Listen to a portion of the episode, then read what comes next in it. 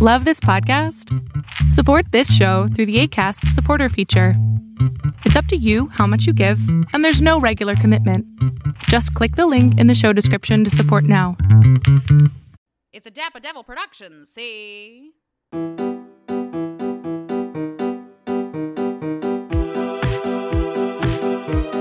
Uh, hello, everyone, and welcome to another episode of Glee. Aggressive. Um, I am Karina Stokes, And I am Ian Brodsky. and we're back, baby. We're back, Uh. baby. Season two coming at you. oh, it rhymed. We are here to talk to you about the season two premiere, season two, episode one of Glee, titled Audition. Right. and it originally aired September 21st of 2010, almost t- uh, 11 years ago to the day. Yeah. Almost my birthday, too. Yeah, this was your birthday episode of Glee. Congratulations. Yes, Thank you so much. Oh, um, before we go any further, um, Yes. congratulations, Karina, who is now again married uh, to the same Married person. twice. Yeah. Yeah, married been more twice to married the than same before. person. Exactly. It's true. We've just been double married, um, which is why we were gone for so long because it turns out even when you're doing it for a second time, it's still stressful. Yep. Um, and as you might have heard, we are not alone to discuss this delightful episode. No, Please we're not. welcome returning guest. It's me, Rascal. I I can't do. I've returned again. I gotta say, this is the best I've ever heard an intro go. it's going great so far. Um, Hot damn. I was on last to talk about the. Uh, I don't even remember. Uh, throwdown. Yeah. yes, that was Yeah. a while ago. Um, not to typecast you, but we have brought you on um, specifically to talk about this episode, not because you are a very smart and articulate person, also for those reasons. Um, but there's a lot of things to discuss about being Asian in this one. Oh, yeah. and I'm that's the- a little bit your I'm the. Asian consultant. Um, and Which boy, I wish. Let me just I wish that didn't happen. we're all about to make the same. We're all about to make the same joke, which is at least we were able to get an Asian consultant. which we clearly did not. Yeah, boy, it would be it would have been a great idea if they had tried that. Um, you think they would have ca- Ryan they would have Murphy had called asked you like the Your phone. any of Ryan the many Murphy. Asians that they have in the cast, but instead they just kind of uh, did a lot of other things. Too much. They did something. They made some choices. Right. But we'll get to that. Um, let's discuss this episode of Glee. So, this is the season two premiere. Everyone was like watching and waiting, waiting to see if Glee was going to be able to live up to its season one glory. Um, and reviews generally said that they did. People, for the most part, seemed pretty much in, to be a fan of this episode. Sure. So, um, we have a very quick recap that was really just about they didn't win region. Was it regionals Yes. at that point? They didn't win, win regionals. Uh, boo hoo. And then we fucking open on Jacob Ben Israel, which I have a problem with that of principle. Not because of the Jewish thing yet, but just because I hate this person. I yeah, you know. yeah, my little first note is. It's our least favorite boy. Yeah, my first note is, oh, good, Jacob is here. And you know you've done a good job opening your season when you open it on a character that makes everybody go, oh, not this guy. Yeah, I- no one was happy to see him. And like I don't I again, I watched this today and I already don't remember like what happened because my notes here are just in a row. Big gay summer, Lea Michele being Lea mm-hmm. Michele, all caps. Yep. I do not like the Hebrew Mike. Um ha ha ha ha ha ha the fractions that Schue put out. Crippling depression and Quinn is beautiful and less hormonal though she's still crying. Okay, so we were basically on the same page because I said there's our least favorite boy. Uh, then Lea Michele shade because I think they made a joke that was like basically Rachel Berry being Lea Michele. Now we all know it was Lea Michele. Right. Um, the Hebrew Mike was his initials. It was a J B I in your dreidel font, is Oh. what I would call it. Sure. Does that make it better? Um for you, yes. Is that ra- is it a racist font to be like to be like this is dreidel font? I don't know yet, and I was like, I feel like I'm gonna have to answer a question of whether or not this is anti-Semitic, and I don't know. I Okay, think we'll- it's we'll put- contextual. Like, if it was a different show, I'd say it. You know, maybe not. I don't trust Glee. No, and no one should. I don't trust Yeah, Glee to do a good it. job with Jacob Ben Israel, who had a few comic beats in this sequence where I was like, I can see how this actor, how this performer is funny. Right. It, I, Um, I don't think they ever give him funny things to say though. I am wondering, Yeah. like, was this all just kind of like Glee sort of winking and nodding to the audience, like saying Yes. that like they've read their own reviews and like this is how they're addressing it? hundred percent. Okay. Like the comment that Jacob Ben Israel says to Will, like, "What do you have to say about people wanting you petitions for you to stop rapping?" And he's going like, "Oh, you don't like my rapping?" Talking like shade on the auto tune. Yep. It was definitely all supposed to be like winks and nods, meta jokes. Like, we see you. We're not going to change. Yeah. But we heard you. We That's see the message you. I Don't worry, guys. We're self-aware. Um, a couple of them seemed like they were improvised. Uh, and one of like because they were cut together with with like takes that they had done already in that sequence. And the, and one of them was him asking Mike and Tina, "How do you get the white on rice?" And I was like, "Strong start, strong start, Glee." Still, I, s- yeah, we we start off strong with um. Well, first of all, Will says that he does he gives his fractions, which was seventy five percent show tunes, Yes. seventy five percent classic rock, seventy five percent hip hop. I think is what he said, Okay. which means that's o- what do you think his final twenty five percent is there? Because that's only seventy five percent. Leaving on a jet. so you did say you said seventy-five percent for all of those. Um, Fuck, I meant twenty Okay. I was I was just like, am I misremembering Will being terrible at math? no, I'm terrible at math. He's a Spanish teacher. It's fine. Yeah, why would he be So good at he math? gave he gave quarters. So there's one quarter unaccounted for of what he thinks his Glee music is, Yeah. I mean, I still think it's just my aunt John Denver. and 25% John Denver, 25% Journey. Yep. Oh Actually, yeah, yeah, yeah. that's a better one. We do get a little bit of a crippling depression nod at Puck. Um, wonder what that's about. Yep. And then um, s- Br- uh, Brittany says she spent her su- her summer lost in the sewer, and that was great. Again, Everyone off to thought a I great was on start. vacation. Yeah. Yeah, I loved the unholy trinity, like the um, Quinn, Brittany, Santana vibe. Always good. We love to see them. Quinn's looking great. Yep. And then we cut to our first of many uncomfortable moments where he runs up to Tina and Mike and says, "There's rumors that you're dating." Um, and I think Mike goes like, "Just because we're both Asian, that's racist." And yet, and then they are yet- dating. and then they are dating, and Artie's sad Yeah, about it. Artie's Artie's very sad about it. It's fine. Like Asian people can date, uh, and have it be like a grounded character choice. But when I watched that the first time, I was like, it feels weird. I wonder how they're gonna justify that relationship. We'll get there. Oh, boy. Foreshadowing. Oh, this boy. is this is what we call in the this biz is what, yeah, this is what we call foreshadowing.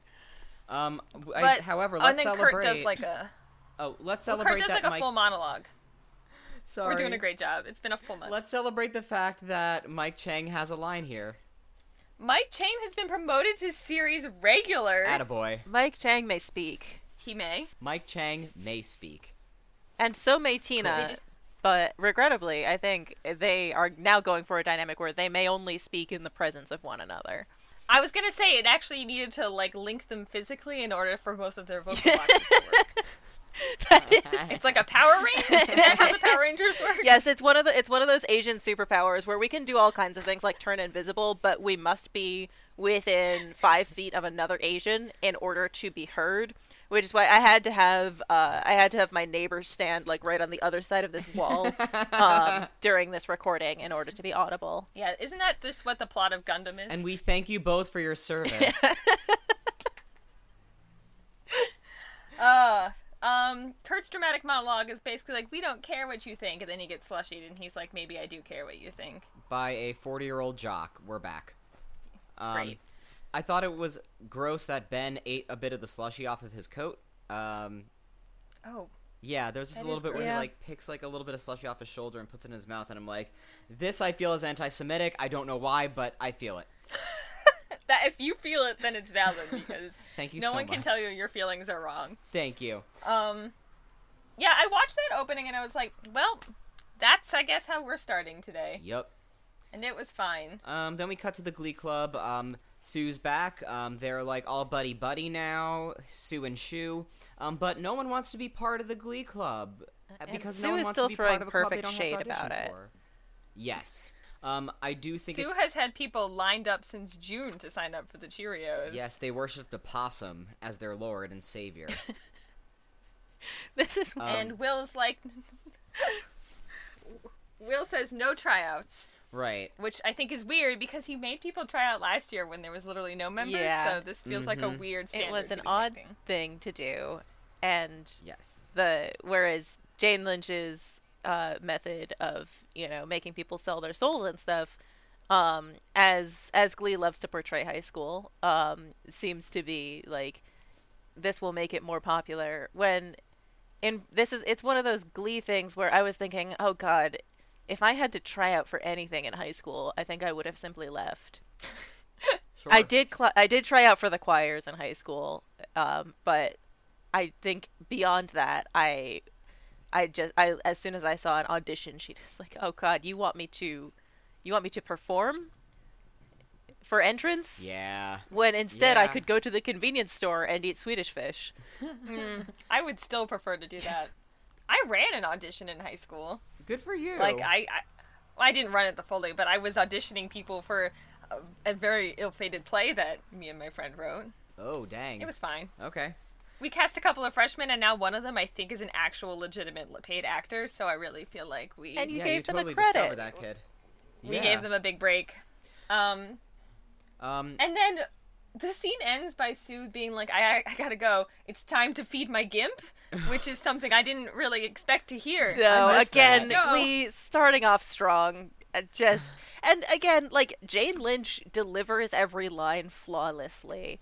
Amazingly. but it does not Mhm. take away the contents of the lines. Right. If I guarantee when I watched this originally, that line right over the head, and I was like fully a senior in high school at this. No, I was in college. I have no idea where I was. September of 2010. That was your freshman year. Yeah, that was your college. so I was year. 18, Right. which means even then the idea of uh, someone having a gimp uh, probably didn't register in my in my small Oh. child brain.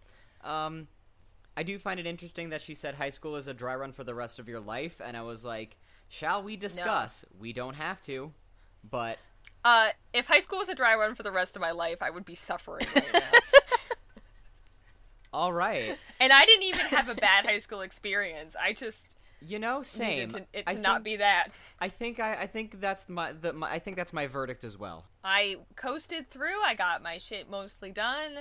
I didn't have any real problems, but I didn't have any real anything else. Sure. Uh, and so I don't need to be living in that kind of stasis anymore. Also, um, I didn't like a lot of classes, so I don't really There want to be doing it. that. I don't want anyone to force me to take math again. No, as never. evidenced earlier when I don't know how to do it. So then we cut to Figgins' office, and it turns out he is cutting both the Cheerios and the Glee budget. And it's all because they have a new coach on the football team, Coach Beiste. Is it B I French. B I E S T E or B E I S T E? I couldn't I tell think ya. it's I. I watched the whole thing with captions and I couldn't tell you. I before E, grammar. Um, I'm annoyed that it is the beginning of season two and we're already dipping back into budget problems. again. immediate Right. budget problems. Immediately, it's the same shit as last year, where it's like once again there's no money. Once again, Yep. you must fight over scraps.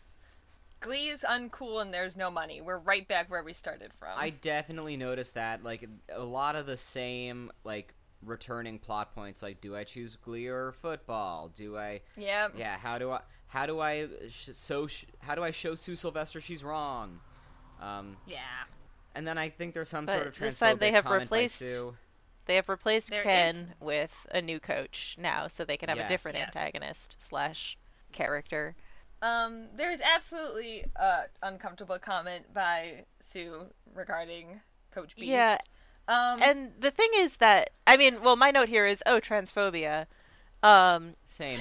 Yeah, and like Coach Beiste has a character arc, uh, but in this scene, Sue's comment is transphobic, but the show is also backing that up, which makes me uncomfortable because Sue's Yep. like Yeah. Sue's supposed to be the villain, saying ah an affront to nature, but the show is also relying on Coach Beiste's like perceived qualities of like perceived unfeminine qualities to make her seem uh terrible uh and ridiculous and the outsider. And so if you're going to give Sue the villain line, um then your show needs to not back it up and that is what they have failed at immediately is they are also being the yeah. villains but they think that they can still have sue say the evil thing uh, and have it be fine because she's evil so not a And I mean, great start and at the end of the day, she still is the villain. Doesn't make it right. No. Yeah. Glee wrote this as a joke, and it doesn't. yeah i'm fine Yep. with villains saying bad things they ju- they need to be cast as villains and be you know the the show needs to do something with it it doesn't Right. we see that again later Yep. but first, we cut to the Glee Club rehearsal, first of the year, I guess. Um, people are saying they are a giant ball of suck. Um, Yep. And all the negative stuff is keeping people from transferring. And also, we learned that Matt Rutherford transferred. Good Sure. for you matt my note here is also Two- will stop reading jacob's blog you're a teacher he Yeah. My note is very similar. Eh, I I said, imagine a teacher, a professional adult, getting up in front of your own students and reading comments from another student's personal Yeah, he cited it like it was the New York Times. Jacob Ben Excuse Israel's me. blog has been talking about us. Like he's Brent, like? Like he's Ben fucking Brantley. Yeah, Yeah, you excuse me. grade Will. his This is- Spanish papers. What are you doing? Also, in this world, it's been made very clear that Jacob Ben Israel is even lower on the totem pole than the Glee kids, which means, presumably, his opinions mean nothing. Right. So we're giving this kid way too much attention. Um, Yeah. And uh, let's sound off for Matt, who literally didn't even get to say goodbye. oh he was my god. Yeah, he was just He- shunted off. put on the bus. Uh, Justice i- for if he did say goodbye, it would be the first time we heard him speak. Uh, second, excuse me, he got one single line. Oh, last he got a line last season. I must have missed that. Good for It's you, okay. Matt. No, every, most people. Hello did. and goodbye. Um. So yeah, Will doing, being constantly unprofessional as always, tells the kids that because they're unpopular, no one wants to join, and they need at least one person to join because without Matt, they are legally unable to compete because they are eleven, not twelve. Yes. And they got it. And he says he wants more. He wants Glee Club to be. Now this is the direct quote from the I show. know what you're gonna say. A wall of sound. Rascal, I need to know if this is triggering words It to is. you as it was oh to my gosh, our uh, wonderful, wonderful uh, theater teacher who uh, directed all of the musicals in our high school, um, did ask for a wall of sound from the chorus. I would say a reasonable number of times. I would say not repeatedly and incessantly to the point that it was burned into all of our brains. I heard it when I was not. I was this during Aida because I was not even in the Mhm. chorus for that. I was on. I I built the set for Aida. I was not performing in it. Um, the fact that Wall of Sound is nevertheless like such an immediate like that has such an immediate association for me. Um, should give you an indication of how frequently we may have heard it. I just want you to imagine this man, wonderful man, truly, telling however many just like fully white kids, like a hundred white kids. A hundred white kids standing on risers, being like, "I need you to sing Aida louder." That answers my next question, which was Was your cast all white? Not all Not all white. white. Um, I, um, our Radames was f- like black. Or Aida was Our black. Aida was was black. Okay. Um, that may have been it. Um, Sure. Of the of main the main speaking cast, roles. yeah, of the speaking Fine. roles, that was it. Everybody else was white. Yes. Yes. Okay. Well, Is Aida a show which deserves colorblind casting? Who's to say? this isn't the Aida podcast, although I would love to Yo, have an Aida. I've got a me lot of feelings about Aida. Also, Aida sidebar. One of our wedding presents was from one of Zach's old teachers who gifted us a very large pot, like about this big, which was from the set of his high school production of Aida, which is very nice. It's so but sweet. I have no idea where to it's put so it. It's so sweet, but It's what so are you going to do with a pot that size? Because you can't put things in it because it, the opening is only like this big. It's very small, and the rest of the pot's quite large. So Fill it with dice. Yeah. I wouldn't be able to get them back out. um. So Will also wants to be a wall of sound, presumably not while singing Aida. Well, missed opportunity. Let's not presume. They're, Yeah, they let's are not known rule for their anything show out. Tunes. Um, would not surprise me if all of a sudden they Rachel Berry started singing "The Gods Love Nubia." Not unproblematic at all. Um, I just had. I. I would. I would cry. yeah, I mean, we'll get there, but I absolutely like cried in the bad way when she sang like the closing number. Hmm. Um, All right. anyway, So instead, Will has a terrible plan. Will has a terrible plan because nationals are in New York this year. So let's show the school how cool we are. And my question here is Is Will a stereotype of himself, or have I already forgotten most of season one? New Direction style? No. Yeah. I believe he does he does strike a pose, I believe, at that scene because my only note is don't stand like that. And I wish that I had I had had the forethought to include a screenshot of some sort because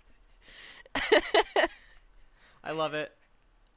Um, well, then we have the first song of the season, y'all. Yeah. So we our first song of the season is um Oh, is it's not called New York, is it? It's called Empire State of Mind, isn't it? it is like em- So Empire State of Mind by Alicia Keys feat Jay-Z. yes.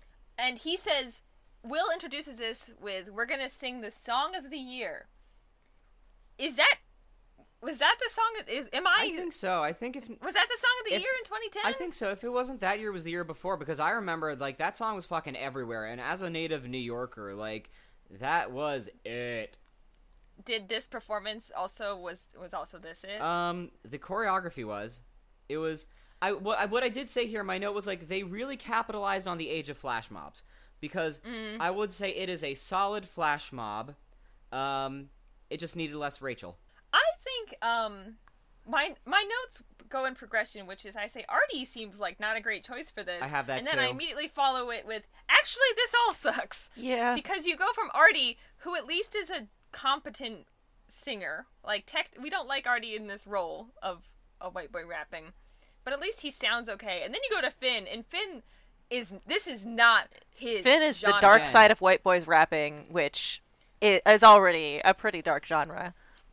and he made it worse. Again, as our dear friend Karina Stokes once said, charisma of a baked potato. Yeah, and it's bad. And then we go on to Puck, who I guess is marginally better, but does um Ian Karina, Ian, I have a question for you. I have an answer. So the part that these boys have been singing is originally sung by Jay Z, Yep. a black rapper. Yes. So his use of language is different than our use of language. And I don't know if you clocked this of Puck saying I don't even really it sound I can already They- feel it sounding bad They- in my mouth. So what we'll say is, and we'll we'll leave it up to the audience, the listeners, to look this video up. But instead of saying the N word, they just change the first vowel, or not the, The vowel. first they change the first consonant. consonant. They change the first consonant, and I guess that's supposed to make it okay. I don't think it is. I'm also funny that you asked me because I too am white. I assume it was it's because I, like my brain was like is this because Puck is Jewish and so they're like it's the Jewish Oh yeah, they ver- yeah they do change it to a J. I did Um, Yeah, not so even put the that N math word, together. but with a J. I did not put that mat together, and you totally could be right. But I also think we're splitting hairs on something that is like that probably did not get that much thought put into it. I Why don't they just do the thing where they just don't say it like they do on the radio? That's what I was wondering. Why did they? Yeah. That's the thing. They went to the effort of replacing it with a deeper, other, m- less problematic but still deeply uncomfortable version. Right. yeah, but li- and like I would say that it's clear that their um their arrangements get a lot of thought put into them. So I would think they would they they would have like at least spent a minute on it But at the end of that minute, is that what you would come out with?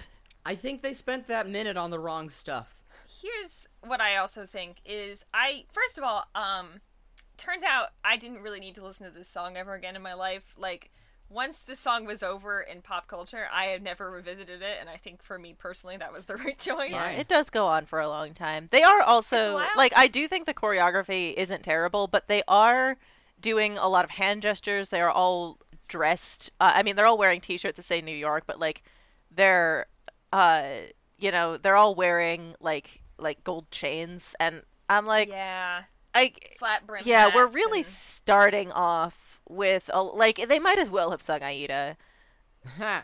It's, it's very it's true. it's very like what New York kids, regardless of like race, gender, creed, whatever, that was a very like millennial New York style around that time. I feel like for New yeah, Yorkers, it Yeah. was. like everyone I went to high school with wore those kinds of hats and like that kind of fitted, like that kind of fit.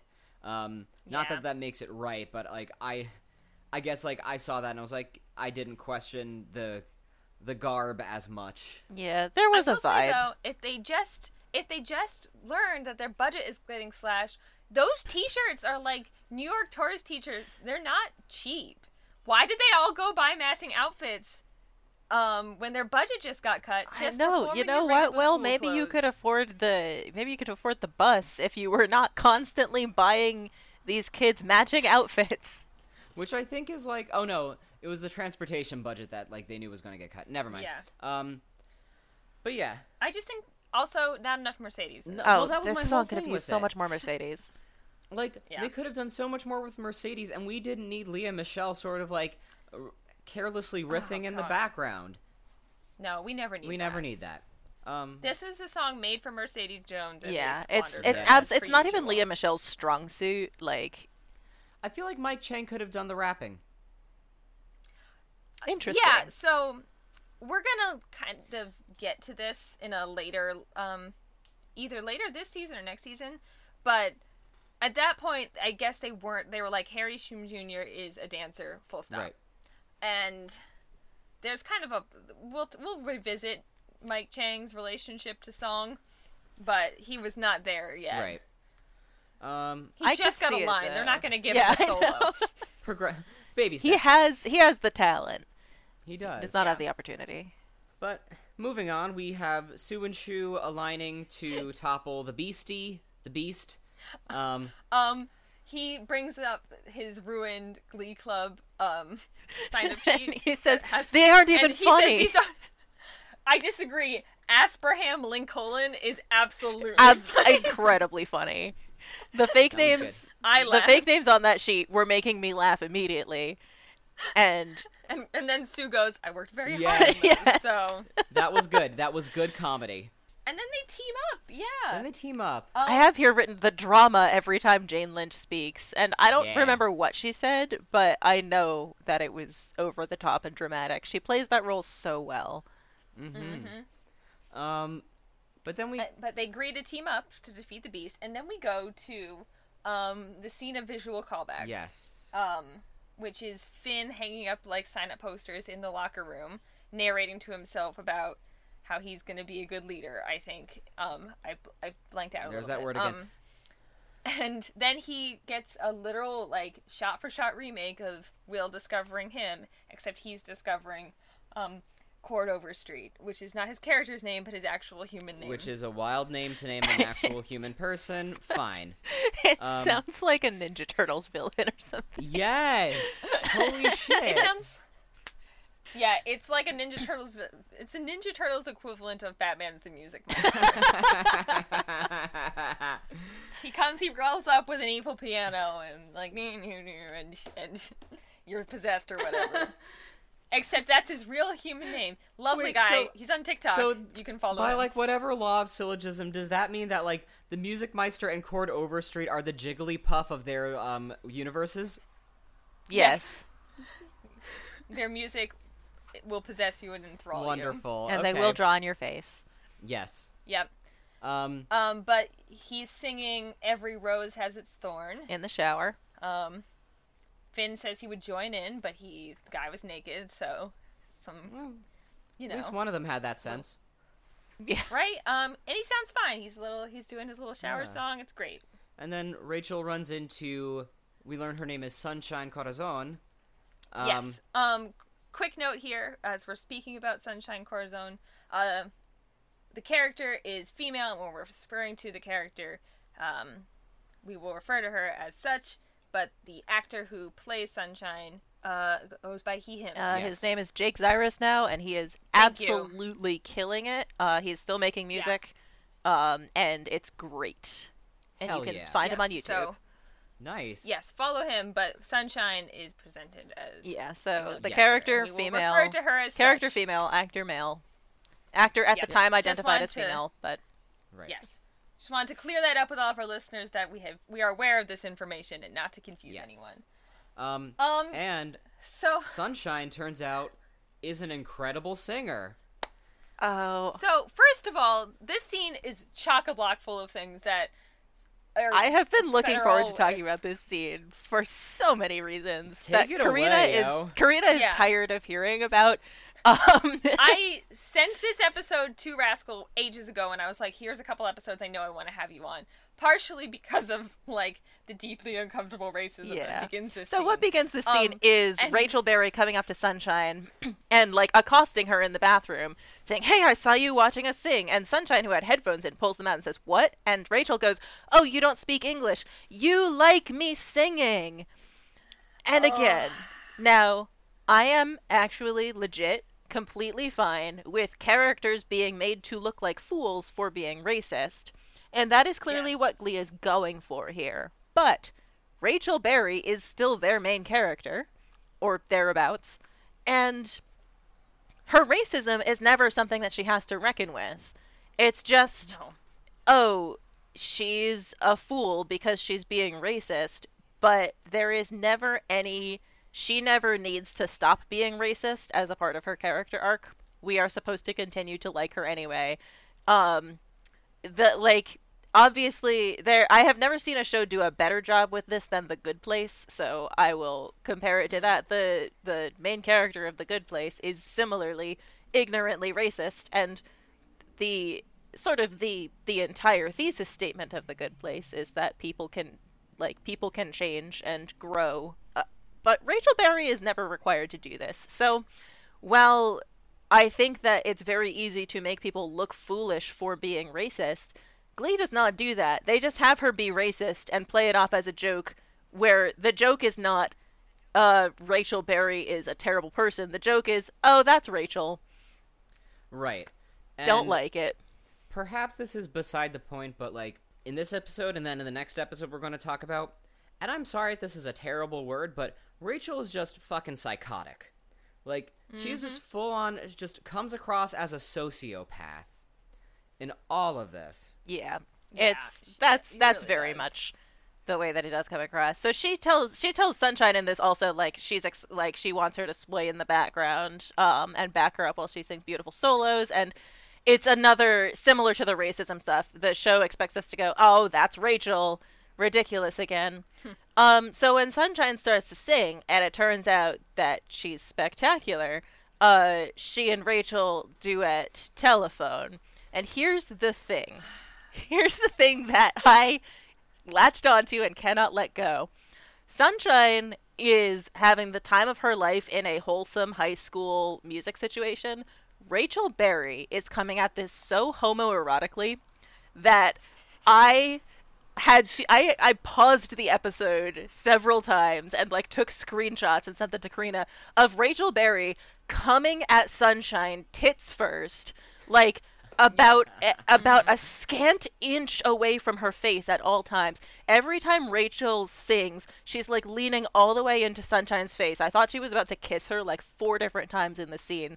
And I realized that uh, having discussed this scene with other people, I am the only person that sees this. But once I point it out, everybody else can't unsee it, uh, which is validating enough for me because it is to me so inescapable, and I I I can't tell if it was a I can't tell if it was Lea Michele trying to be aggressive, or if it was weird direction about the the difference between the way they were approaching this song and approaching each other because Sunshine was just happy to be there and be included whereas Rachel is seeing it as a threat.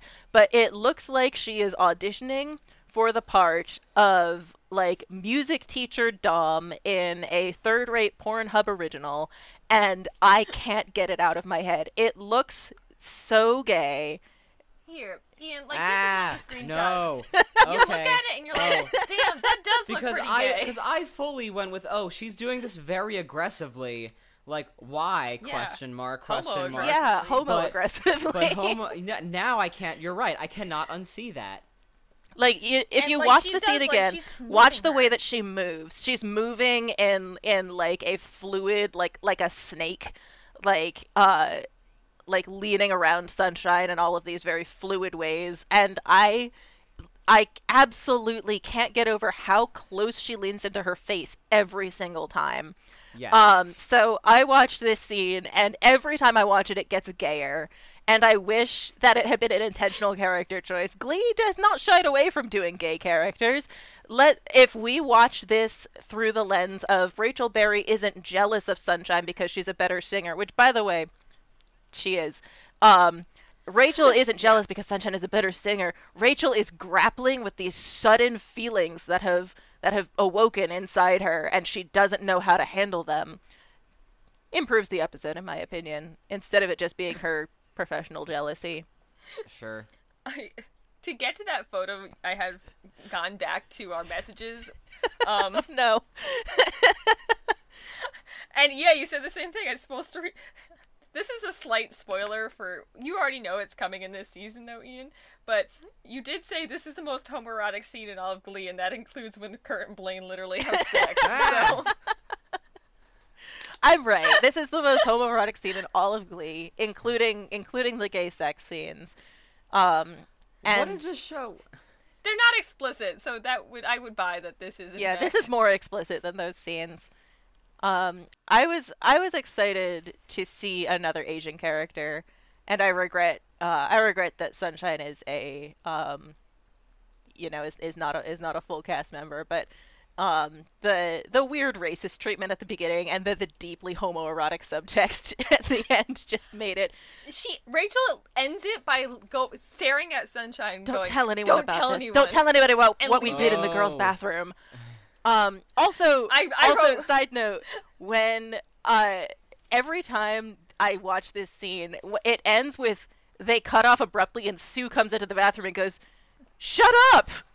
And I laugh every single time. Yup. It's so yup, funny. yup. Imagine going to this school. Oh my god. the way God. Sue inflects it like it's obvious is so Karina, funny.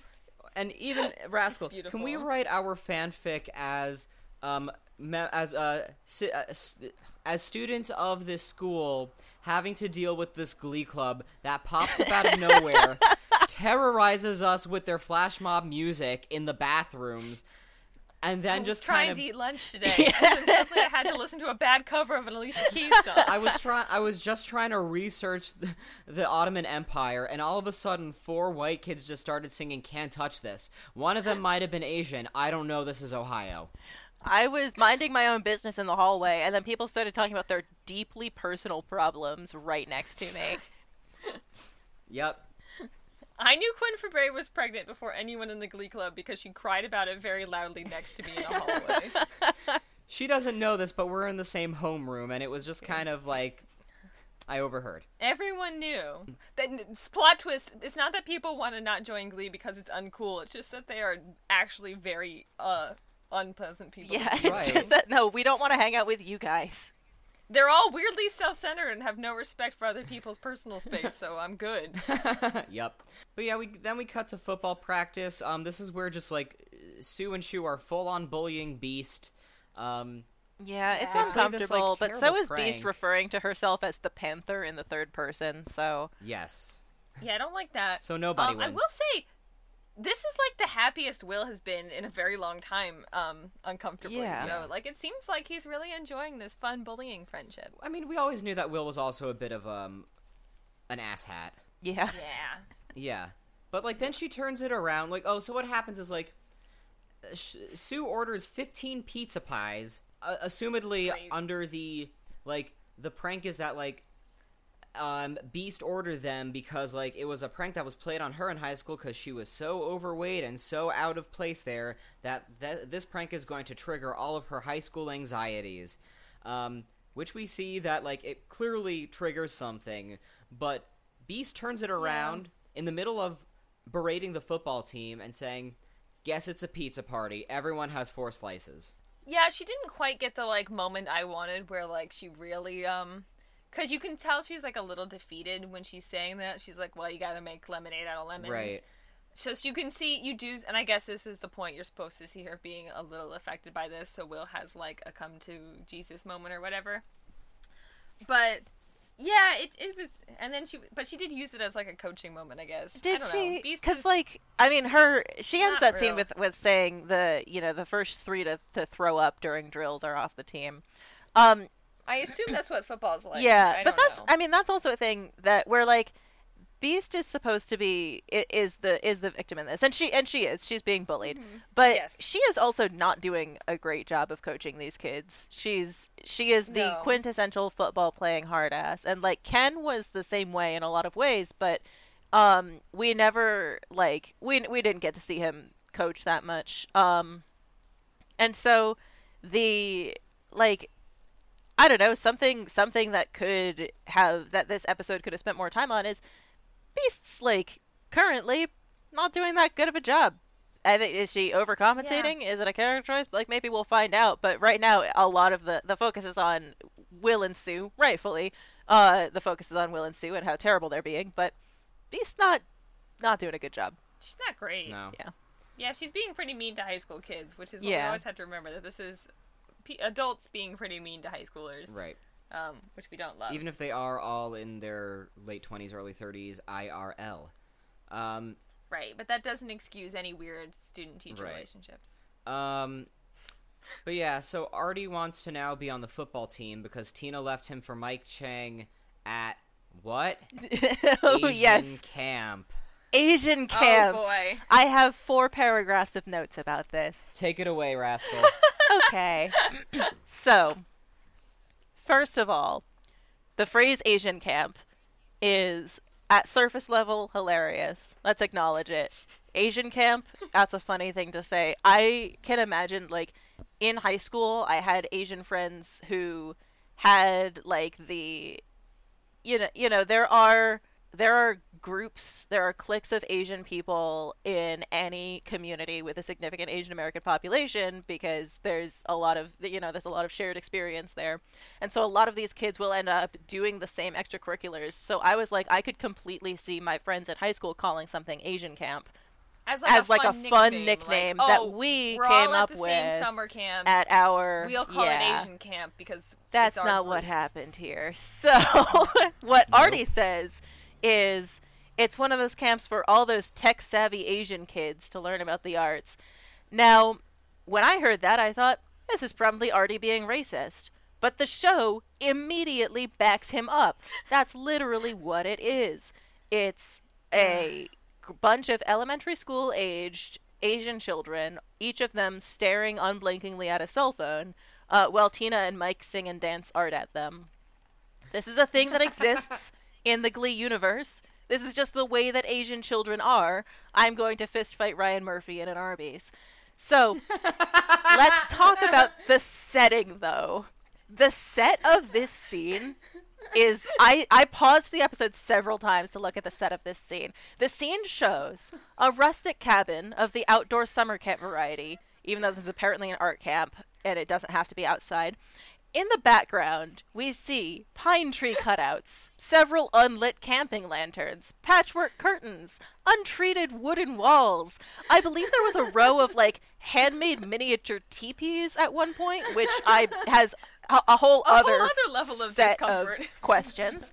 But there is also scattered around this traditional rustic cabin. There is also a Maneki Neko figurine, one of those beckoning cats. There's a couple of origami cranes. There is on an easel in the background some truly indecipherable calligraphy, which after about an hour of detective work uh, and consulting, turns out is probably intended to read Friday in Japanese. But not only is the kanji so poorly written that it's nearly impossible to recognize, but they put the kanji in the wrong order. Shout out to my friend Jordy for cracking that one for us. So, it would say if we were to like incorrectly do it, would be like day, Day fry. fry. if someone was doing yeah, the it would same be mistake in English. some, something like that. Yeah, day money. Um, so But Rascal, how else are we sort of- supposed to know that they're Asian? they just sort of took the trappings of Asianness and scattered them around this cabin. And if that was it, if that was everything on the set, I would have a pretty clear picture of how this scene came about. You know, like I would have a pretty clear picture of the production. They're only allowed to borrow the Northern Exposure set for five minutes, so they just throw around whatever paraphernalia, like like the most Asian. Like there's one dude, there's one camera guy who like is like a hippie spiritual type who backcracked across Asia that one time to find inner tranquility or whatever. and so they just went into the back of his disintegrating Volkswagen and strewed around whatever stuff he had in there, and that's how they did the set. But the problem is every single one of those children is wearing a custom printed t-shirt which reads Asian camp which means somebody put in the forethought to put in a custom t-shirt order for Asian camp t-shirts. Which means they had Everything a full production meeting where Yes. the costume designer was like, "I have the best idea." I And I I have an absolute around a table. requirement. I have a budget requirement. I had this was that implies not only forethought but like like how long does it take to print t-shirts? Maybe not that long, but this was so Not much that long, planning ahead. still. It implies a long-term commitment to this bit because those kids did not have to be wearing matching t-shirts at all to sell this as a camp, and if they were, the shirts did not literally need to read Asian camp. But they went all the way to custom printing those t shirts to make this 20 second scene, which is intended to justify a relationship between two characters that they don't support at all with character choices. The conclusion they put so much effort into putting absolutely no effort into these characters. That's the Asian camp scene. And that, my friends, is what you call a paradox. Maybe You your certainly notes were a lot more extensive something. than Same. mine.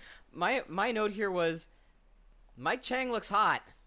You know, Yeah, my he note was fucking just does. abs. Like, who can blame Tina for this? Let's Who can blame real. Tina? Uh, yeah, I knew the Asian camp. I wasn't gonna have the right feelings about that, but I did have feelings about Harry Shum Jr.'s abs, and they are positive. Yeah, And like I- the the one the one positive of this scene is Harry Shum Jr. absolutely killing it. And I, Mm-hmm. mean, like, not to, not to one up your very uh, academic notes, rascal, but um, on top of that, Tina is singing "Getting to Know You" from The King and I to a cast of Asian children. the cast of Asian children who don't give a shit. Yup. Because you know, life imitates art. Um, I I had until you said that I had been spending some of my brain power trying to remember what song she sang because the only one in my head was did she sing I could have danced all night again? Close. Because I knew it was like vaguely related to what was happening in the scene. I was like, he was dancing, so also, did they? you fighting Is it dance? you fighting Ryan Murphy in an Arby's is going to live rent free in my head for the rest we of gotta get life. him there first, but I will meet him at any Arby's in the country.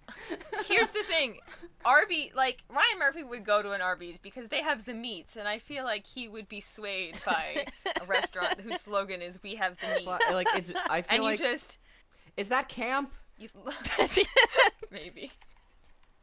If I knew, I would tell you. You just fill Ryan Murphy, make him eat three beef and cheddar sandwiches Bleh. and a full Jamocha shake, and then he will. And then out comes Rascal just kicking down I the am door. now also Just- I come out with realizing- the fucking folding chair.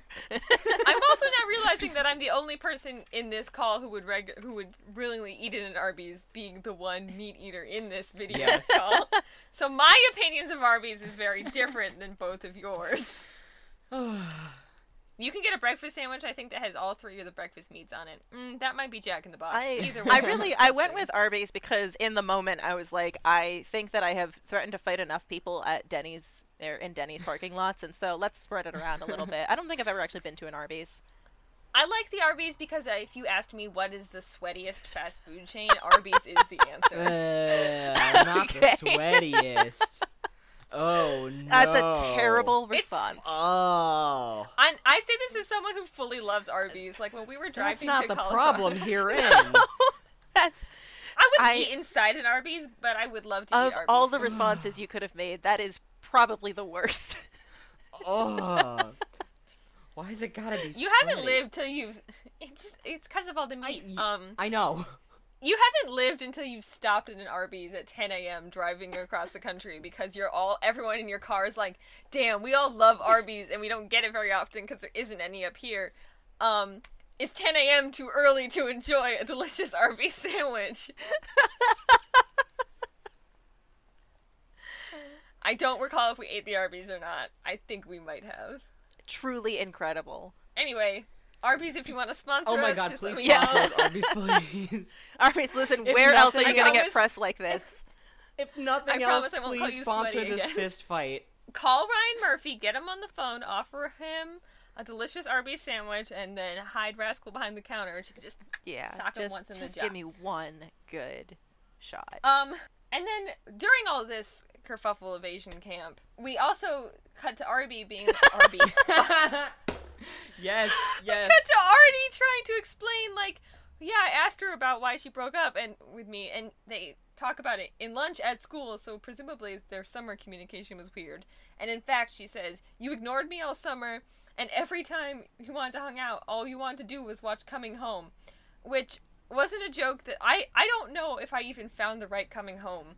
But Coming Home, when I looked it up on IMDb, is a movie about a woman falling in love with a Vietnam vet with a traumatic head, head injury while her husband is also in Vietnam. Okay. So, what that would have to do with Artie's special interests, I don't know. Very strange. Also, more weird Asian undertones. more weird Asian undertones. He also apparently ignored her because he was in the middle of a Halo marathon, of Halo. which, like, oh, yeah. admittedly, like, I get it. that but- joke probably landed really well in Yeah, 2010 Right. too. but, like, I and you know Tina Tina makes some good points. She does. Artie like, was being a mm. terrible boyfriend, and Mike Chang has spectacular abs. Yeah, Yep. like point all the points to Tina and Mike Chang, none of the points to Artie because we're back to him just kind of being a douche. Yeah, like, we which revi- like we visited this point choice. already in the Madonna episode. Like we don't need to go back. yeah, he was Yeah. supposed to be better. Whatever. They were just like, wouldn't it be funny if our two Asian characters dated and Artie's in the fallout for that? Yeah. Um, also, he has a little custom like lunch tray insert for his wheelchair now instead of having to carry it on his lap. Okay. Way better. So- um, but I I hate the for him. design of it because uh, it does not have any lip, so all it takes is like one bump and everything is gonna go flying off of it. Yeah. Um, Yeah. so I get get better accessible design for your wheelchairs. Yeah. Yeah. They recruit Sam to audition for New Directions, and that is Chord Overstreet, and uh, Wait, he has a large mouth. and his mouth. large mouth, He has which a like I large can't mouth. that I I can't unsee that either now. I- Someone pointed out his Uh, mouth. You wouldn't be able to even if you if they hadn't pointed it out. His mouth is quite His mouth large. is his mouth is huge. Um, he does get a l- uh, there's a little homophobia as a treat. Um, Yes. Also, they really casually he really casually brings up that he has dyslexia, and we're gonna catch if I'm wrong as we continue through the season. But I feel like that is the most aside of comments that yeah, I don't think up it ever again. comes up again. Which is a weird thing. Like, did they th- mean to do a dyslexia plot and then ran out of? They had too many Were they other just stellar, I'm sure, giving his character Do a little they- bit of flavor and he said that his grades weren't very good because of it and if so i mean we knew this but this school needs to do a much better job of accommodating its students Yeah. Yup. Although he it is he's maybe he transferred to the school because they have a better wherever he was coming That's from. true. That, Generous. that's really Um, sad for that other school. Welcome to America. Yeah. And then they sing Billionaire and that was the moment when it really hit me. I'm like, this episode is a time capsule of pop music. Yeah. Yes. Like between between Telephone, Empire State of Mind, and Billionaire, I'm like, you have done it. This is fully 2010. it does lead to Yep. artie Yep. ra- rapping for the second time in one episode Again. Again. Literally, I wrote that. Um, yeah, these songs I'm like have they burned brightly when they were there, and then they sort of fell off. No one's listening to Billionaire today, I don't think. No. Um, Um, what do we think of the song itself, like, or their performance at least?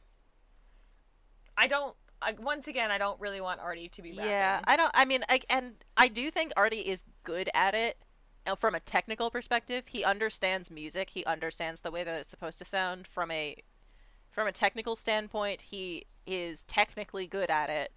I just I wish that they didn't have every episode full of the whitest kids you know rapping constantly with Yeah. like the affectation of the black musicians that they are impersonating. They also Yeah. did like a lot of weird, like almost punny lyric changes, eh, like for this. Like they Yeah, made him change the Claus. words to Yeah. be about Artie, and I'm like, this is I don't love this. Yeah, I mean, I do weird. think You're doing a I do think it makes sense in character. That's the kind of creativity that Artie has. It's just that the show doesn't Yeah. show it often enough for it to be consistent.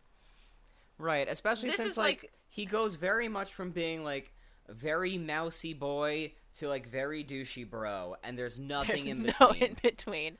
They they make Artie be whatever personality Artie has to have for that episode. Yes. And I'm just wondering, where did the band come from? They just hang They, out there. They actually just rose out of the floor. Sure. Aw. They're actually ghosts. Ooh, love a haunted house. Spooky ghost band. Yeah, spooky ghost um, band. That's also where they were for Sunshine's performance later. yes. They just rise. Yeah. They're with a little haunted mansion style. Um, we see Kurt and Mercedes hanging out. Mercedes makes a statement that Kurt is wearing a, f- a women's sweater. Kurt says fashion has no And he's gender. right. You're right, Kurt. Ahead of your time. Ahead of your time. And he looks great. in yeah, that he looks fantastic, and I love how natural their rapport is. And it like that scene Yeah. grounds them immediately as being like nothing's changed from last season. They're best friends. Yeah. Right. And Rachel comes in and is like, um, Sunshine is too And good. I'm worried about we you can't have her guys. Mm. audition. Gag. And they're like, no, we want to win. And you're clearly worried about You don't- yourself. You're yeah quit it and then she very suspiciously slinks off to yeah, and then, oh, Sunshine and then she does. That is the scene where she gives Sunshine directions to where to go to audition, right? Yes. yes and boy we'll Yes. come back to we that will as come well back to that, but just that, like that scene alone, it's like all of three minutes in length, but like you just full on sociopath Rachel Berry being like, Yeah. "I do this because I love you all so much." What if she's Yeah. like, what if she's just that good? Like, like, what if she takes the solos that you're already not getting? Like, no. rachel's through line on this in, in this episode is rachel saying out loud i do this because i love you i i, I it's because i love you guys it so a- much. like I, I wasn't I wasn't going to say it directly because it's kind of a uh, it's it's kind of kind kind of a not a great uh, comparison, but it definitely she is using the language that abusers use. Um, Yeah. See this? Okay, yeah, and they're writing it for fun and comedy yeah, so I because it's comedy. uncomfortable. Yeah, I would. Yeah, Rachel. obvi- We're not supposed to. It's the same thing. We're not supposed to empath- empathize with her in this scene, but we're still supposed to love her. Yeah, she, we're main still supposed to follow her and root for her. I've been reading a lot of. I've been reading a lot of reviews today about the Dear Evan Hansen movie, and it's that same sort of like vibes. Like everyone knows what she's doing is wrong, but also you're presenting her as the person we're supposed to root for, Right. And that doesn't always work well. But yeah, so then we're back in the faculty lunchroom. Um, they're just Sue and Schue are just fully bullying this woman, like, she was so bad so- at it too. and Schue is terrible Yeah. at it. Yeah, this is like I think it's because I've been like on a glee like tolerance break. You know, we took a long time. Um, this is the first I had to.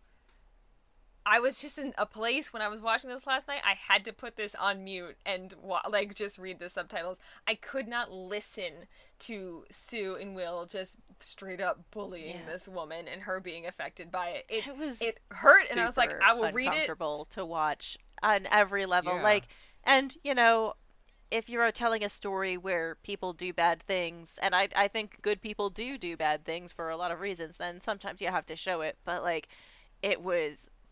I don't, I don't even think they did a bad job of casting this as clearly a bad thing in, in this particular scene, Mm-hmm. but boy, was it rough to watch.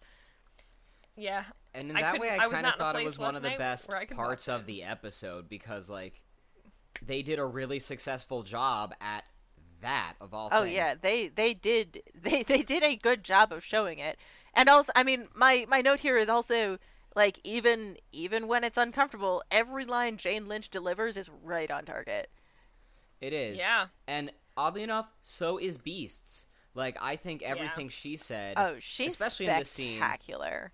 She's Oh spectacular, especially in the scene because I do love that like we as an audience like completely turn around and start rooting for her.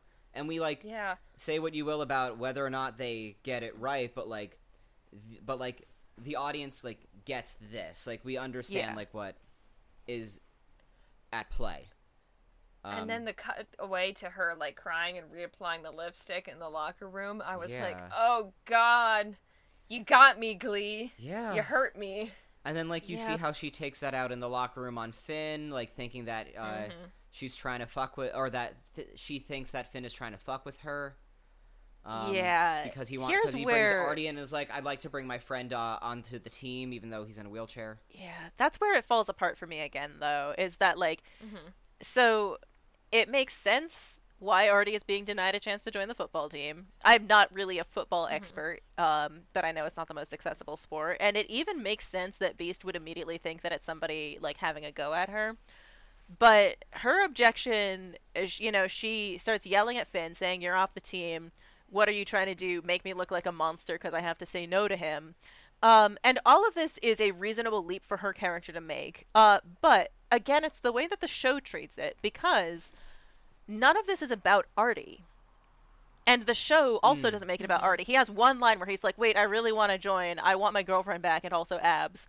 And like whatever however inane Artie's reasons are for wanting to join the football team, this is something that's happening to him. She's not even looking at him. She's not even talking to him. She's just saying it is completely ridiculous for you to bring this uh, this kid in a wheelchair to me. She is saying that it is completely ridiculous to the point where she is offended because she thinks that it's a sick joke for Artie to do this thing that he wants to do. And the show doesn't spend any time on that. What they spend time on is how upset Beiste is and how inconvenient it is for Finn and how upsetting it is for Finn to get cut from the football team as a result of it. The show does not give Artie a single beat to be like, once again, I am sidelined by my this marginalization. The show does not give Artie any of that time. It's just heaping abuse on a disabled character and not even making it about the about that character. And the show it had just had this great scene with this great bullying scene that really gave us that window into Beiste's character and then it lost me immediately when it lost sight of the people that were being hurt in the situation. Well, I have nothing to add to that. This is the problem with this episode: is there's some high highs, but there's mo- I think there is more low lows. There's a lot of racism Absolutely. and a lot of ableism in this one scene. I did. Interestingly, I did end my notes of like, like all of this is I just I hate this, and then parenthetically, not as much as I hate the racism, but it's still pretty bad. Like on the things that are uncomfortable, yeah. racism still ranks pretty high. Um, but this is also Yeah, real this bad. they they like they tried something and they missed the mark. The racism they were just joking Yeah. about. I know it was 2010. we all thought racism was over. It wasn't. It wasn't. It was a Spoiler alert. time. Spoilers Spoiler for alert. 2021. Yep. Yikes. um, and then we go to Cheerios auditions. Which I also loved this part of the episode too. I actually quite liked this. Uh, Quinn looks great. She comes in with like her, like she looks Yeah. great. She has a Um, great argument up. for getting put back on the team. Yeah, she comes Yep. in with like not full mean girl, but like definitely like, what's the word for when someone's strategizing? like the conniving nature that yeah, Sue it's not definitely quite instilled conniving. in her. It's conniving, but not quite that like like sinister. Sure. She's just being strategic, I guess, is the way, Sure. and like in a way that, but it's like you're like okay, so you're still like the head bitch in charge, but you're not necessarily a full mean girl Yeah. at this point. Right. But this is also the Um, first indication that we get that Quinn is like trying to rebuild the life that she had previously. We don't get any Yes. sort of internality from her, which I think is a shame because we could have used more of that. Yeah, this Totally. w- they they had to cut something from this jam-packed episode, and and Quinn's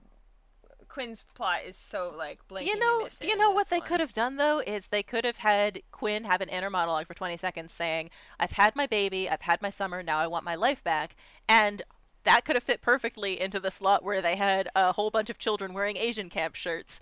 But that's just me. you wouldn't even have had to But then custom we make wouldn't have a t-shirts fist for fight that. in an Arby's. Actually, what they did is they could have printed Quinn in Asian culture, and she could have worn it. Do you like it? I borrowed it from Tina. Um, I think Tina was also wearing an Asian camp shirt. Probably. I'm not sure. I'd have to go back and look.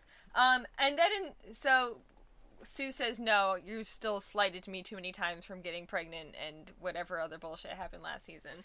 And then, and then Finn walks in, and I will say, I laughed at this. I did fully laugh at Cory Monteith trying to do choreography. He in, played- Was it two? I've got the yeah, power. the I think so. He played a Yeah. very good clown in that in that scene. It was very very funny.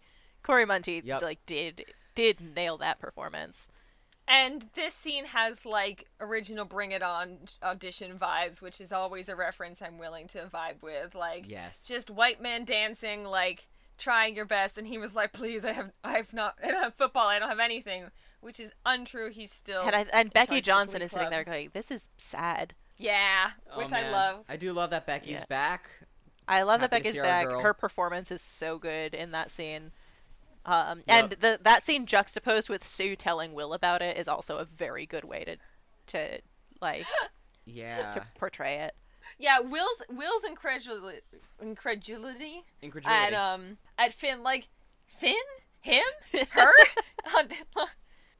are you sure it was my Finn auditioning for your Cheerios he can't do that like even Will was like that's too much he won't be good at that uh, And but it was then- so funny. They go they get into it with Beiste in um Figgins' office.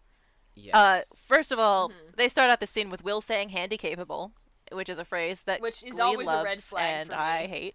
Um, and once again, Artie is not a part of this exchange. is Artie Artie's in not in the room. this? No. This is about Finn No. getting cut from the football team, and not about the fact that Artie wanted to join the football team, which is what began it. And he wanted to join the football team in all seriousness. Did he want to do it so he Mm-hmm. would get both Tina and Abs?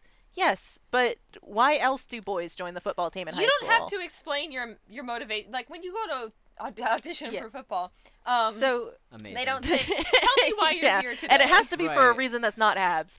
But the Yeah, you have to be here for the right reasons. So so like the whole eh, they they completely dismissed the Artie part. Artie was a Artie was a plot device in this episode for Finn.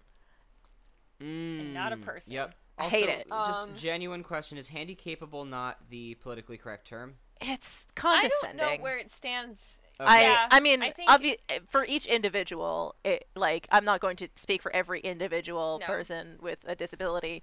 I know that the general feeling is handy capable is condescending and Okay. it's also like it's very much uh it's it's also built on into the idea where it's it's a bunch of abled people saying you can do absolutely anything you want to and the disabled person being like okay i i can't run because it caused me Right. excruciating pain slash my legs don't work but sure go Right. off Copy. Okay. Sure. Sure. Sure. Um.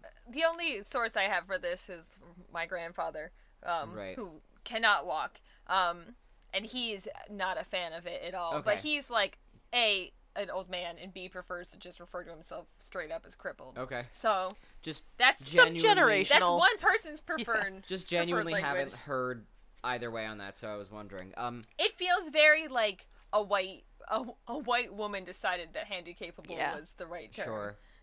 Um. Which it's an you know, autism mom phrase Yeah, mm, that's what it is. But Santana got a Um, boob job. oh yeah.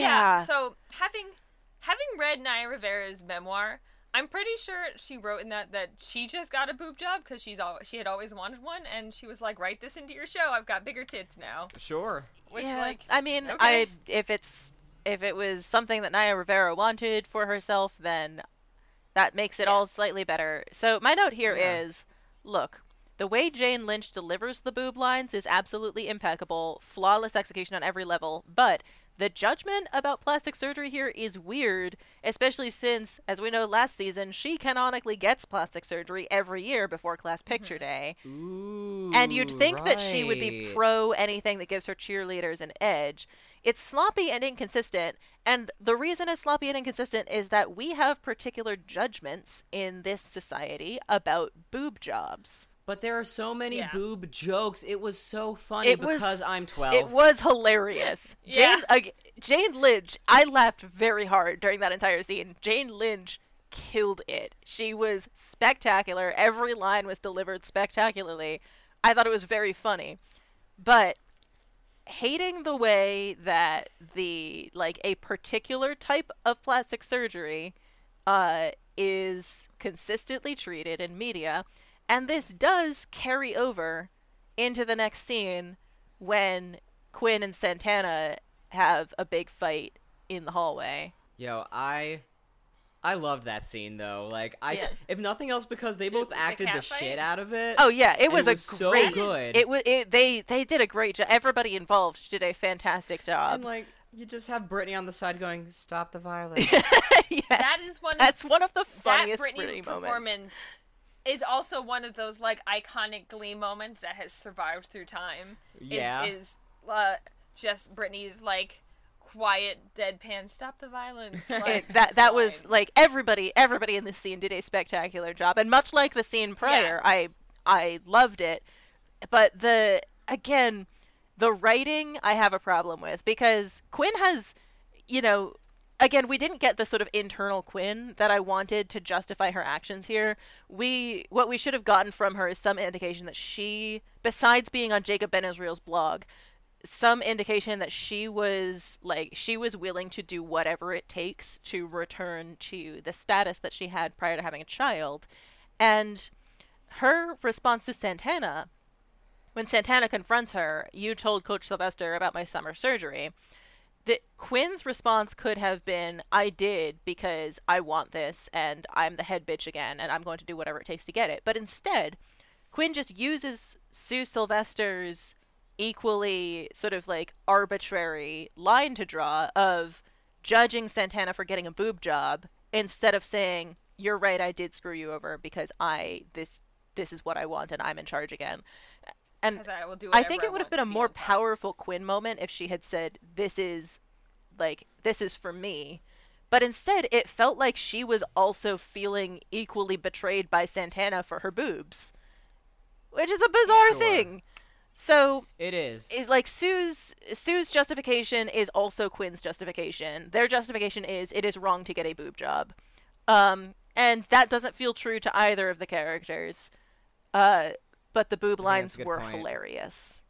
Very funny. Boob lines were hilarious. I do think, like I said, the fact that this was something that was a real life Naya Rivera decision that Yeah, had. I, it's a clumsy work in. By that does it does make me feel much that- better about it. That this is something that Naya Rivera specifically They didn't just said. decide to make fun Yeah. of the fact that she wanted no her reason. boobs to be in Glee, honestly, that's queen shit. Yeah. Like, yeah. Um, I like I'm so that I'm much much happier with these scenes in general, knowing that they were they were ham-fistedly put in there because Naya Rivera was like, "Talk about my boobs." Like yeah. honestly, right? Um, we Like- should all be bringing that energy into our lives. I almost said into our 100%. workplaces, but maybe not. Karina and I, the children's oh, man, librarians. I'm gonna go. I'm gonna go into work tomorrow and be like, everybody, please talk about my boobs. I guess Ian, out of all of us in our various chosen professions, yours is the most likely that someone would be able to talk about your Yeah. boobs. yeah.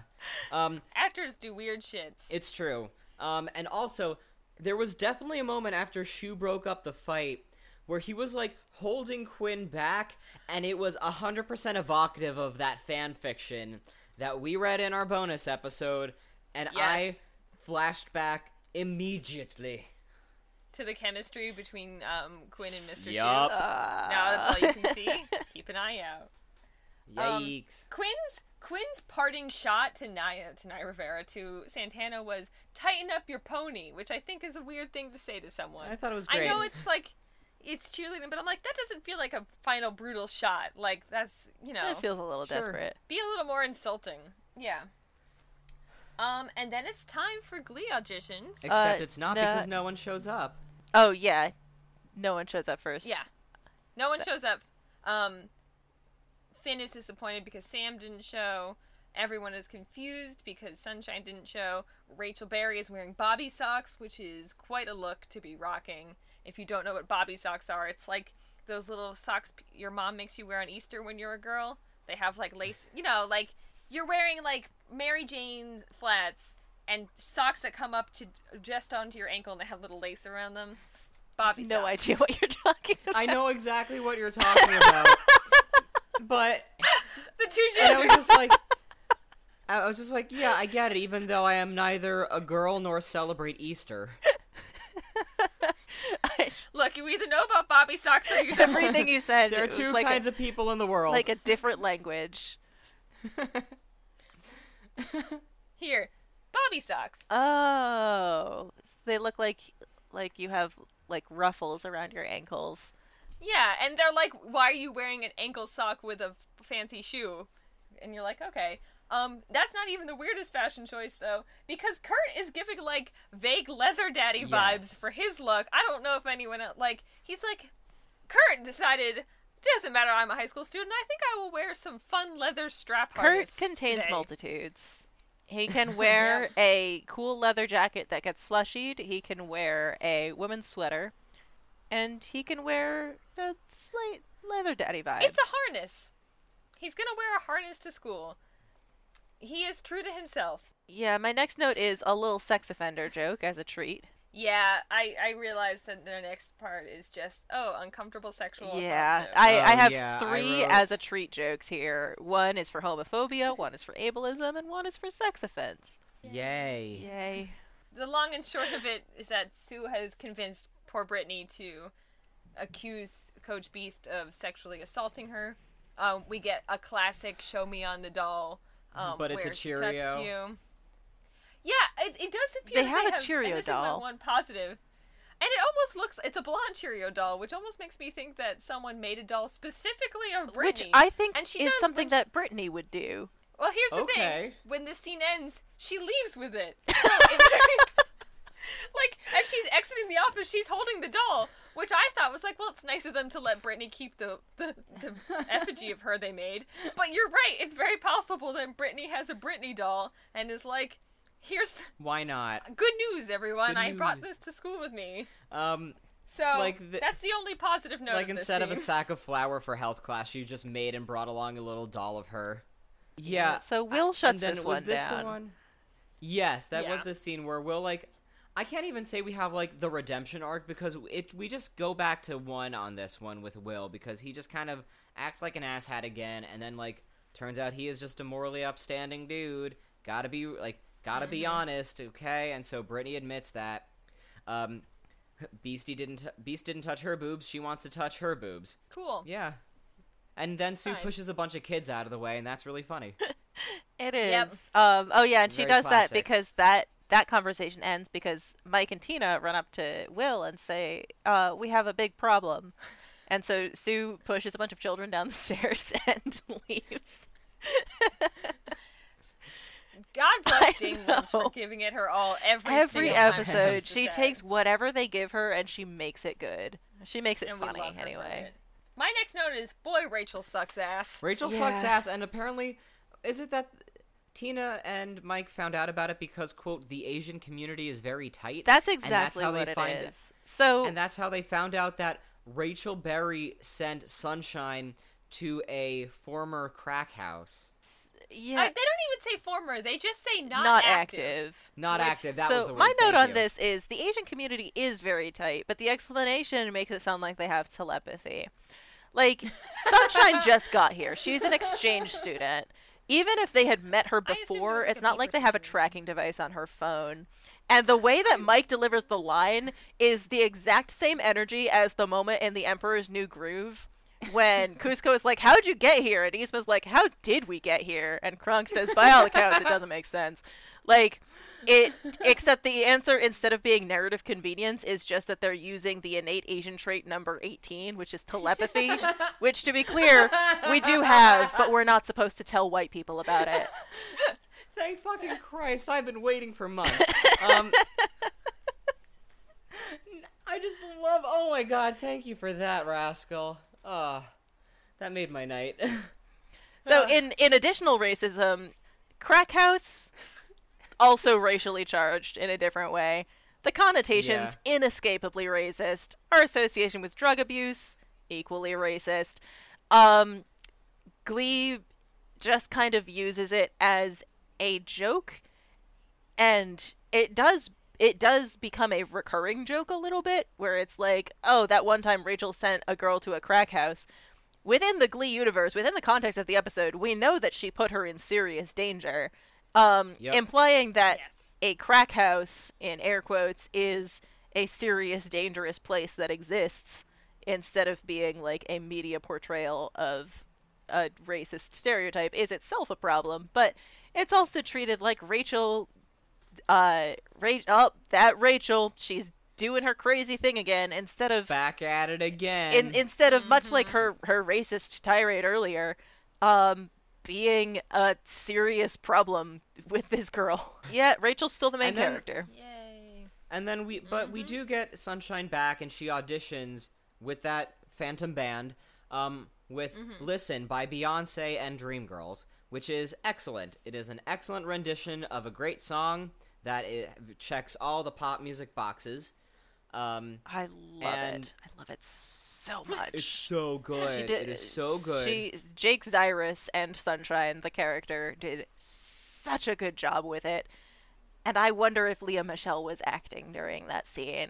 That is literally my note here. Is I said this is a Lea Michele is not acting moment. Yep. She is watching this and is going Fuck. And Ryan. She's like she's watching this and saying, "I need to go speak to Ryan Murphy." yes, exactly. And my note here is also like if this was a different episode, if they like if Glee if without context, um I I said, "Oh, so Glee has the song Listen in it."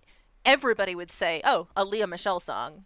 You know, Lea Michele would do a great job at that song and she would. It's like it's the kind Or of Mercedes. song or Mercedes, yeah, but you know, they'd give it to Lea Michele. It's the kind of song that Lea Michele would do great at. But no, they give it they Sunshine in this scene is singing a song that Rachel Berry wishes that she was singing and she Yep. absolutely kills it. Like Yep. incredible. Yeah.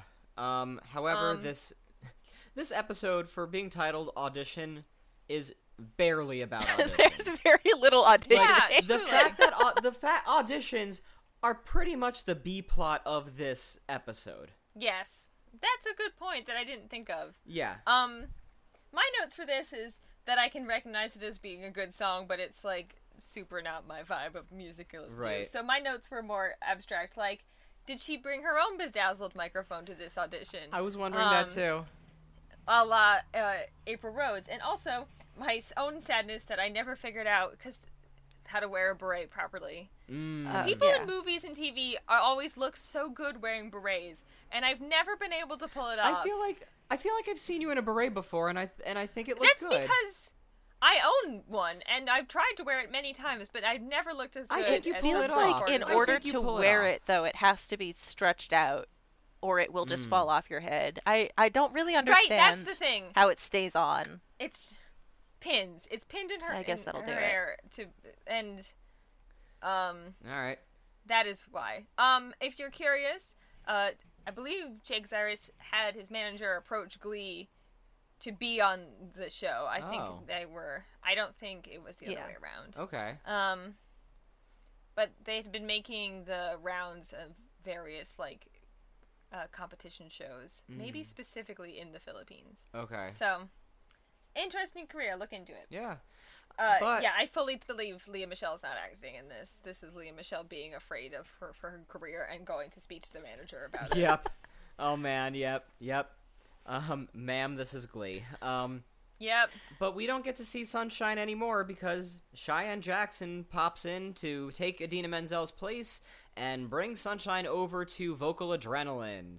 Um, So first of all, Cheyenne Jackson's character's name is Dustin Goolsby. Sure. Um, Again, another incredible someone- villain name. fun Glee trivia fact is that Cheyenne Jackson was supposed to play the whack job choreography Dakota Stanley back in season one, who insulted everyone, but wasn't available. Which is why I think I always get those two people conflated in my head because Dakota Stanley and Dustin Goolsby are names that have similar energy. Yep. And they dress basically the same and have the same vibe, which makes sense because both characters were written for Cheyenne Jackson. Right. Um, right. Uh, also, a fun mention that the reason he was able to uh, get Sunshine to join Vocal Adrenaline is that he got her an apartment and her mom a green card. yeah. Yeah, Which is just Um, a nice thing to do. well, it's a nice thing to do. Weird. I we had no indication that Sunshine's mom wanted or needed a green card up until now. It's it's played off very much as of course she does. Like it's She's not even like it's it's so it's unaddressed because we buy it innately as just, you know, Sunshine's from the Philippines, of course her mom wants a green card. Um there was that we never had any indication from any conversation with Sunshine that she was anything but an exchange student for one semester. So we All we very really didn't weird. need Yeah. to justify that like we didn't need that line at all. If it was just she was transferring to the vocal adrenaline school bec- uh, because she didn't wanna because she was get sent to more crack houses bullied. because she believed that she was in danger from Rachel Berry, that would have been justification enough. That was a weird addition. Um, I do want to give a quick call back to the bathroom scene where Rachel Berry, when saying that she has essentially Facebook stalked Sunshine, Yeah. says like, "Your name is Sunshine Corazon because you come from the Philippines where it's sunny every day," and then Sunshine just goes, "Except for the Yeah. Right. yeah, that was good.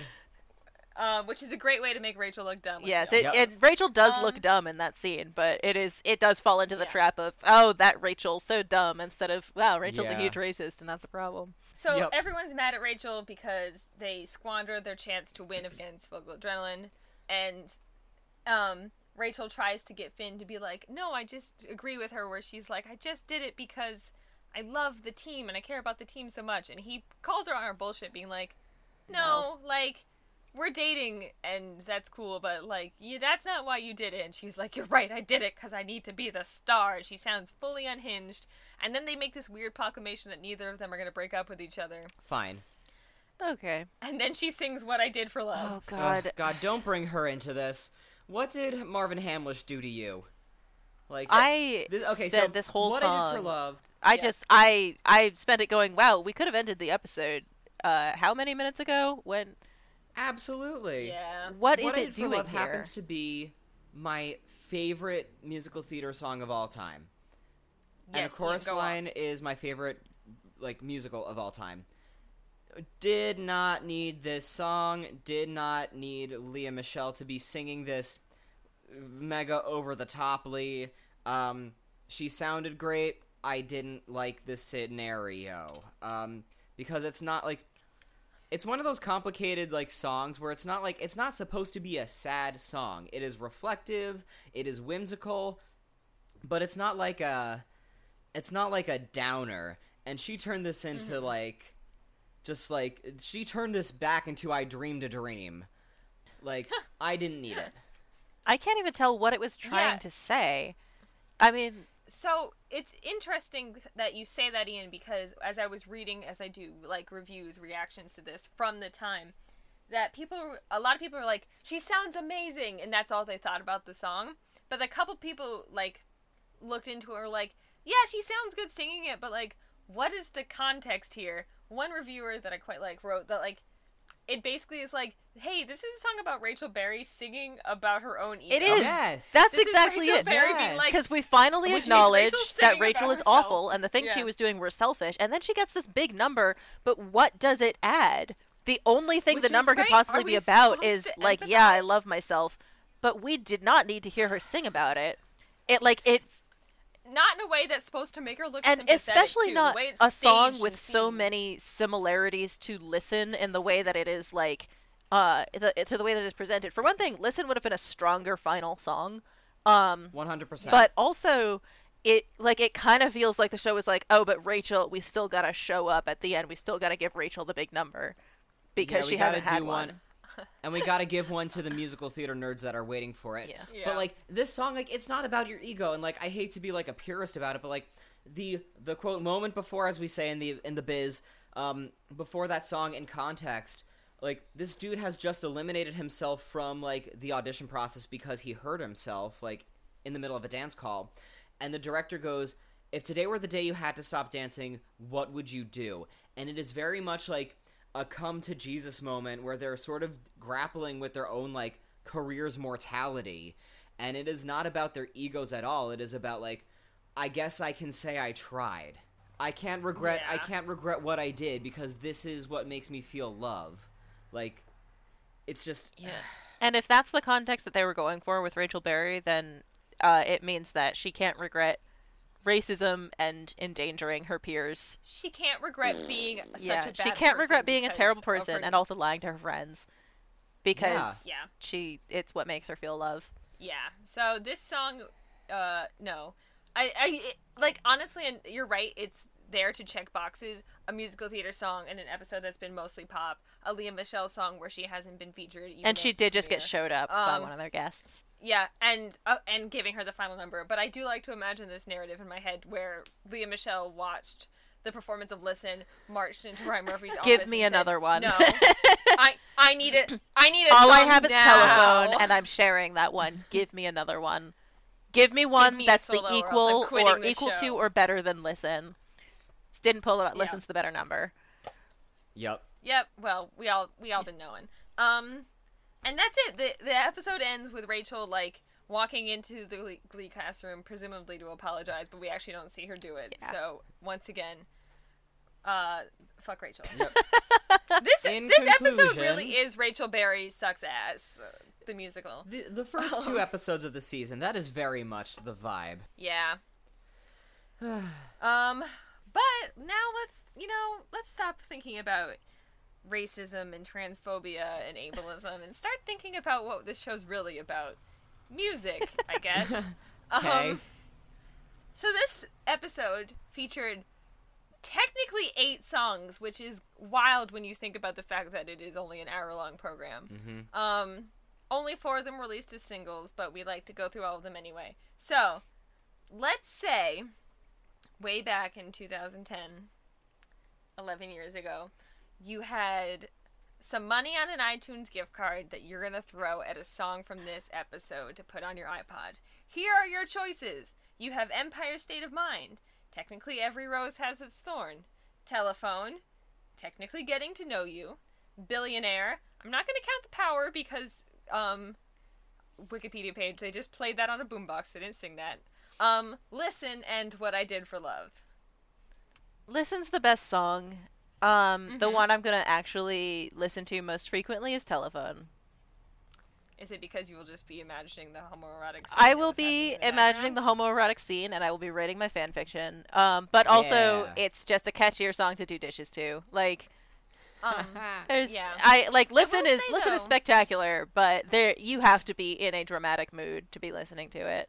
yeah. I will say we didn't touch on this because we were too busy talking about how gay it was, but the auto tune on Lea Oh, Michele so during the telephone number was out of control. Especially when they they just of had Jacob Ben control. Israel lampshading the auto tune, and then they went that hard on it. Yeah. Was that supposed to be? I haven't listened to telephone in a while. Is that supposed to be how it I sounds? think there Like, I is they do some auto tune in telephone, but it sounds intentional.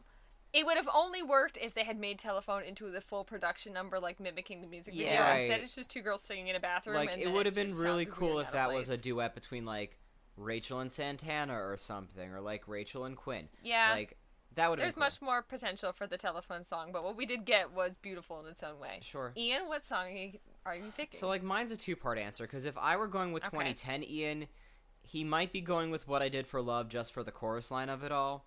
Um, Mm-hmm. Realistically, I'd probably go with listen just because like it was just so fucking well done. yeah, that's fair. Um, I think my answer is also telephone because for similar reasons, I I wouldn't be listening to listen in my free time. Right. Yeah, listen is a is a song that you have to actually pay attention to, um, Yeah. because and that Whereas performance telephone- deserves it. Telephone's a funny bop, and it doesn't have any white boys rapping in Yes. it. Um, which is what disqualified both Billionaire and I mean, Empire State of good Mind for all of us for like not having those any of those as our first or second choices. Here's the thing: I having listened to them for this episode, I was like I said, reminded. I'm like, oh, I don't care about those songs anymore. Yeah. yeah. Goodness. Um. Yo, Rascal, did we do our uh, little yeah, did we make you do our game? Um, no, I believe the last time I was on It was was, pre- pre pre little okay. game. Wow. Okay, Please- let's play okay, this well, game. we have just a little tiny game for you. So, um. is there a song or an artist or a musical entity that you wish that you would have liked to have seen Glee cover?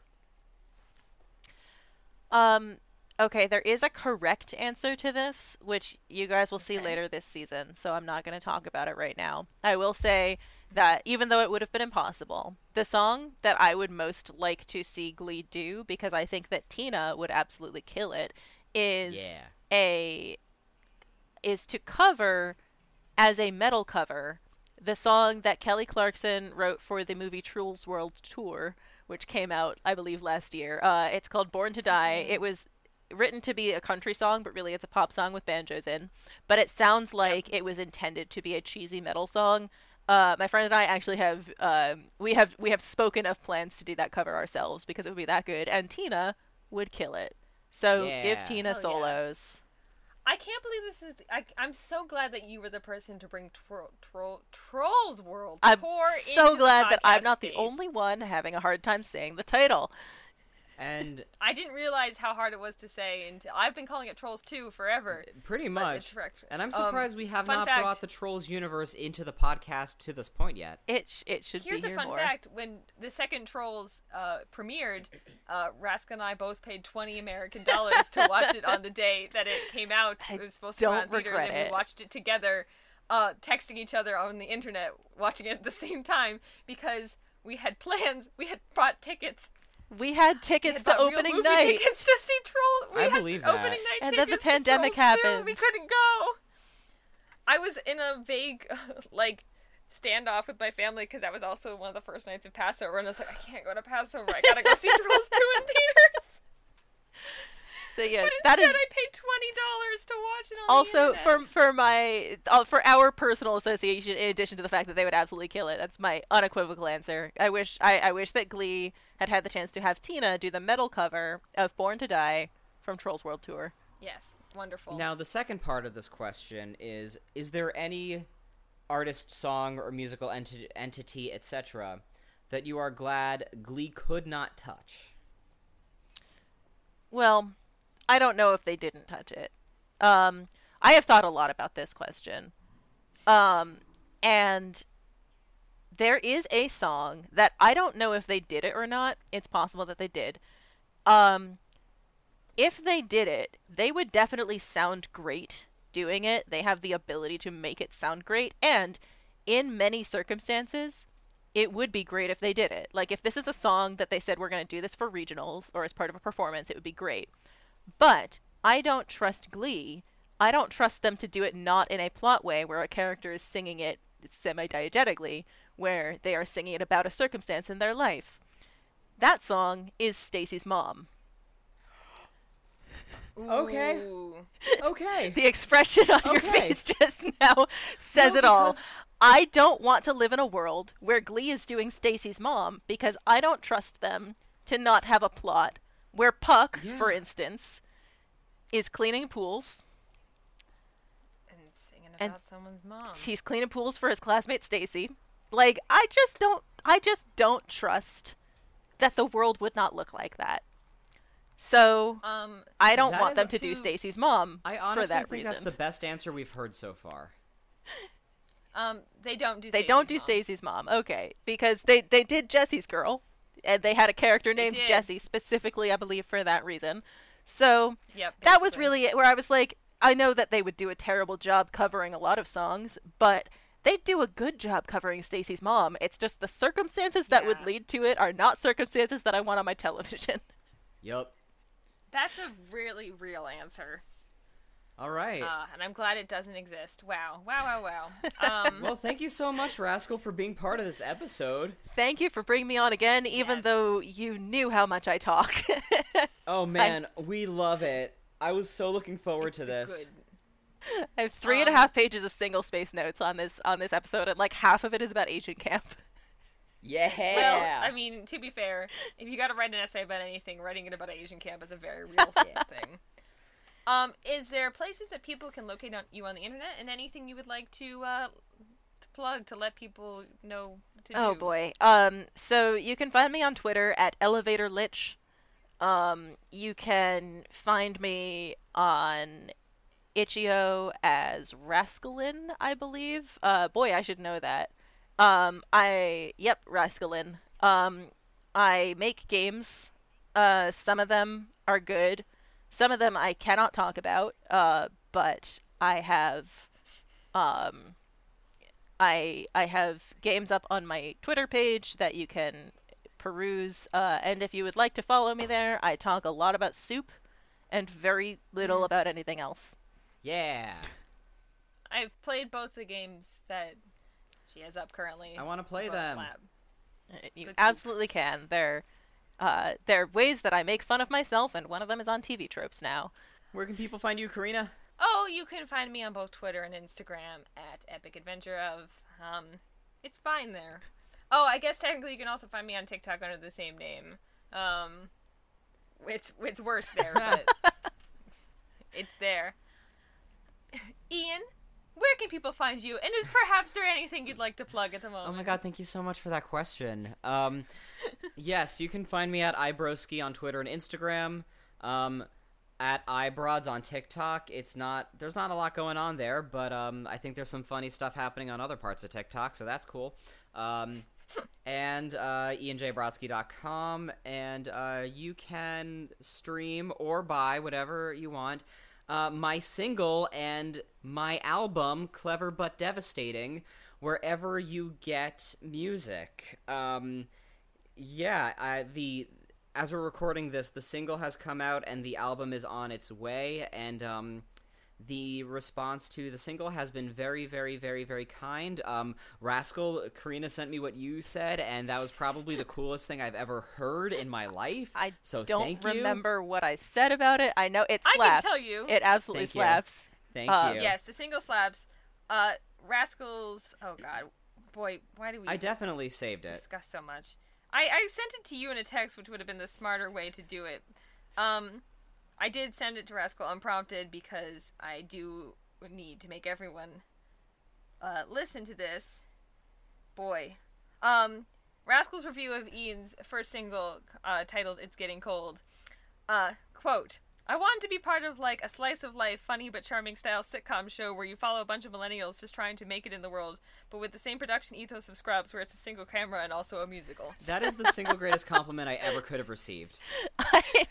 I'm glad you got what I was going for because it's it You- sounds more you- unhinged when was I heard like- it played back to me. Oh no, you you nailed my vibes? life goals.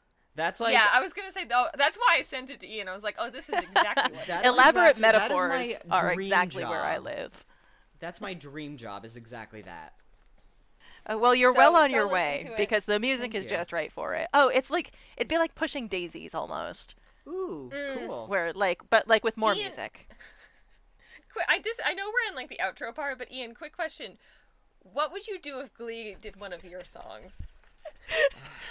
Ian, who do you think in the Glee cast currently? Wait. I have a new sing answer for your game. I'm glad they couldn't touch it. Oh, thank you. Thank you so much. Um, God, I don't know.